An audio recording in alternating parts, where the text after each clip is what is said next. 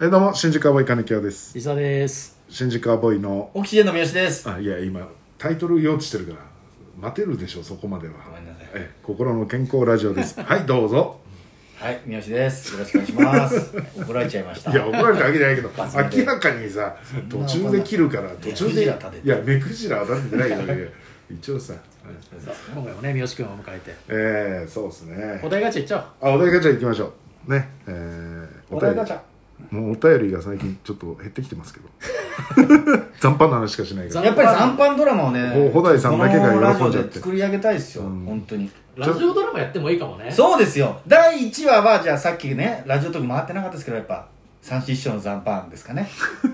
ですよね誰かだどこのさラジオトークでさ勝手にドラマできないのかな台本書いてくれる人いねえかな勝手に勝手に台本まあまあ台本ありゃだってまあ12分でそうだ収ねめりゃさうんドラマできるよねあうんできるあいいな新しい展開になってきたなまあ持ってるだけでやんないだろ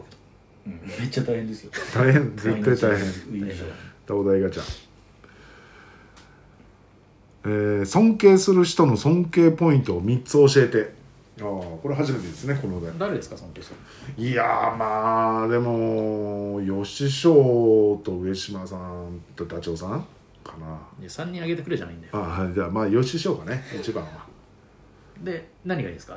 尊敬ポイント尊敬ポイントはだから幼稚賞は一番最初それこそ19ぐらいの時に、なん、ナンバーグランド花月の裏方やってる時に、ちょうど B&B 賞が吉本に復帰した時でお同うじぐらいのタイミングでおうで B&B というか漫才ブームが3歳の時だからリアルタイムであんまり見てないのよ、でももちろん存在は知ってるけど、うんでたまたま高島屋についてきてくれって言われて、おえーあのどなんか衣装かなんかを見るかおらうその駅前のねうんでその後おちょっと飯食うか」っつっておー普通の立ち食いそば屋さん入ったの安いはいはいはい180円とか、うん今でもあんだけどさ、うん大阪にうん難波になんかその時にあなんかもっと芸能人ですよみたいな感じの人が、うんでそこの一緒に食べてる人うんとわーって話ししてる、うんうんそうななんつうの変なそういう選ぶらないっていああう芸能人芸能人してるわけじかゃなしくててないっていうのが、まあうんなんかそこで一気に好きになっちゃったね、あうんーそうそれが一個だねあれあーなんか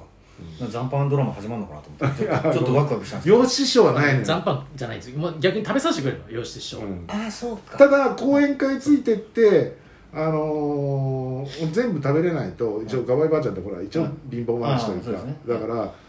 まあ別に食べたくないっつって残してるわけじゃないんだよ、は師匠もそんな全部食べれないからで残すのはい悪いから金魚食べとけっつって師匠の残りのお弁当自分のお弁当も食べて師匠のああ残りなるのほど2杯分2人分それ食べはたあっるてけどいうのはあーなるほどうんあごめんごめんその残飯話じゃなかったあじゃないでごすめねん分かりましたいいですいいですすいませそうんです逆に水差しちゃってごめんいやいやいや毎回残飯話するわけじゃないのよそう別に残飯ラジオじゃないから新宿の残飯ラジオじゃないから鉱脈は感じてんだけど、まあ、食べ物の話になったんで尊敬してる人がうんもうおもう立ち食いそば屋に行った時点でお来るぞいやごめんワクワクしちゃったんだあーごめんごめ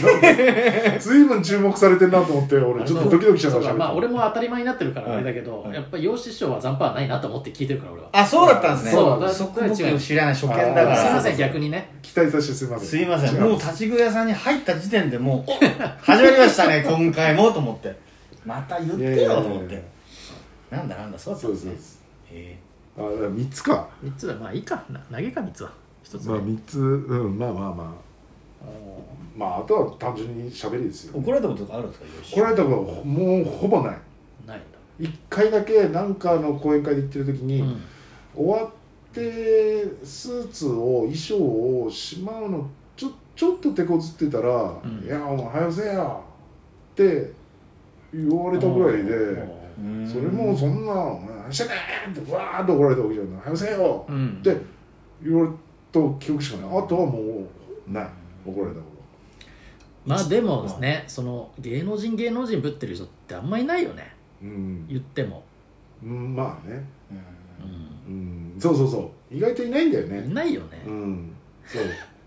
でも俺いるリーダー渡辺正行さんにすげえ可愛がってもらってて、ラ・ママとか毎月でうん出させてもらってて、うん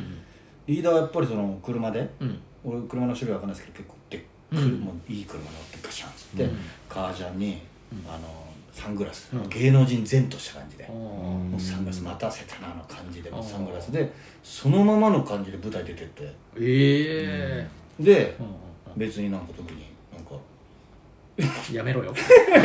ややめろよやめろよやめろよいや別に関係性あるん でい口がうーの口になってて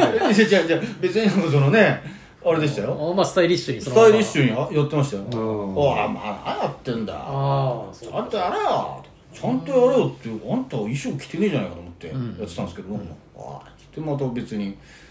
舞台終わったらそのままそのまんまの格好でああそうなんだ帰ってきましたへえ芸能人だなと思いましたよまあまああそうだからもちろんそれはあるよギリギリで来るんだと思ってうんだからよ幼稚園生もやっぱりさそれは思うし、は思うんだけど、んうん意外とそんなフレンドリーにみんな喋るから、うんいなるそほうどそうそれにちょっとび最初びっくりしたっていうあああれでだからなんかその辺は、うんまあでで劇場でバカみたいにすごい受けるから、ああうんまあ確かにそうですねだから二角師匠とかやりづらいねビアンダビアンまたやりづらいねお客さんがザーザーしてああねえとかなんかもうだからもうそこで一気にあれだったよねうんでもあの辺のさそれこそ渡辺リーダーとかもあの辺の世代の人うんあの邦子さんとかもそうなんだけど、せせっかちというか、そうですなんねかねすごいよねすごいんですよね、うんやっぱあの80年代を活躍した人たちのエネルギッシュさすごいですよエネルギッシュねがすごい本当テにンポがねテンポ早いうんああ行動力があるというか、うんあそうそうそうすそごういですよねすごいねやっぱりねあ、いいねうん一回だからあの田中と二人あの田中とうん3人でリーダーとこう飯そば食ってたんですそば屋さんでそれなんかリーダーのあの地元かなんかだったんですけうど、んでこうそば食ってた時うんに「いやこういうところでな顔歌いいんだお前ら」みたいな「うんああそうですね地元での仕事が増えるんだから」うんちょっと「田中お前何ができるんだ?」っつって「いやギターとか弾けますよ」「あそうか」うんちょおかみさんちょギターあるギター」とかうん言って。うんえ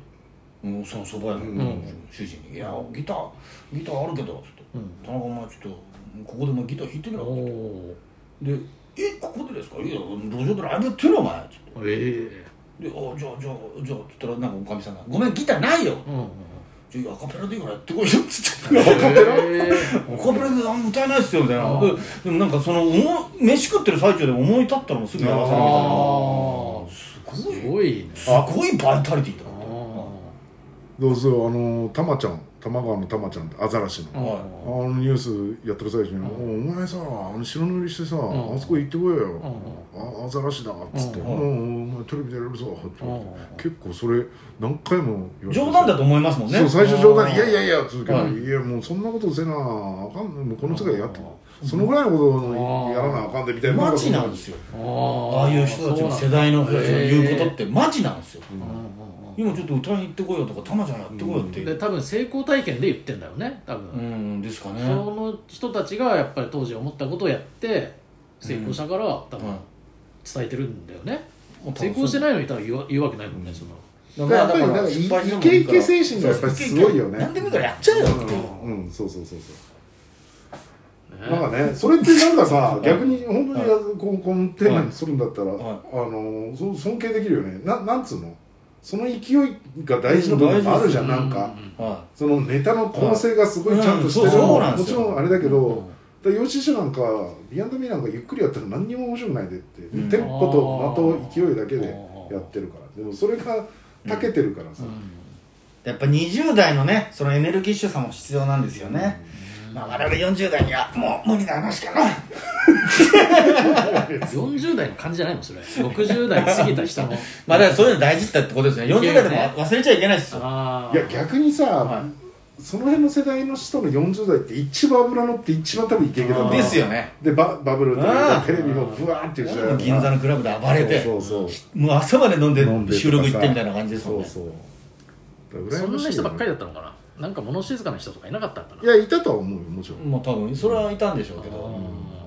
いつみ正隆さんとか物静かな感じするじゃないまあ泉さんはさん、てちさょんっ別にとタレントって感じじゃないよねアナウンサーだアかナらウンサーのまあまあまあでもあ大東あの東千鶴さんとかやっぱ元気な感じしますもんねあの世代のねそうだねううん元気だなって感じ飯星恵子さん飯星か子さん元気な感じする俺一回舞台あのラ・ママで暗いんですよラ・ママの舞台それって、うんでなんかラ・ママの200回記念で、んパンイチで踊んなきゃいけなくて、ーううんんでパンイチで舞台それスタンバってたんですうよ、んし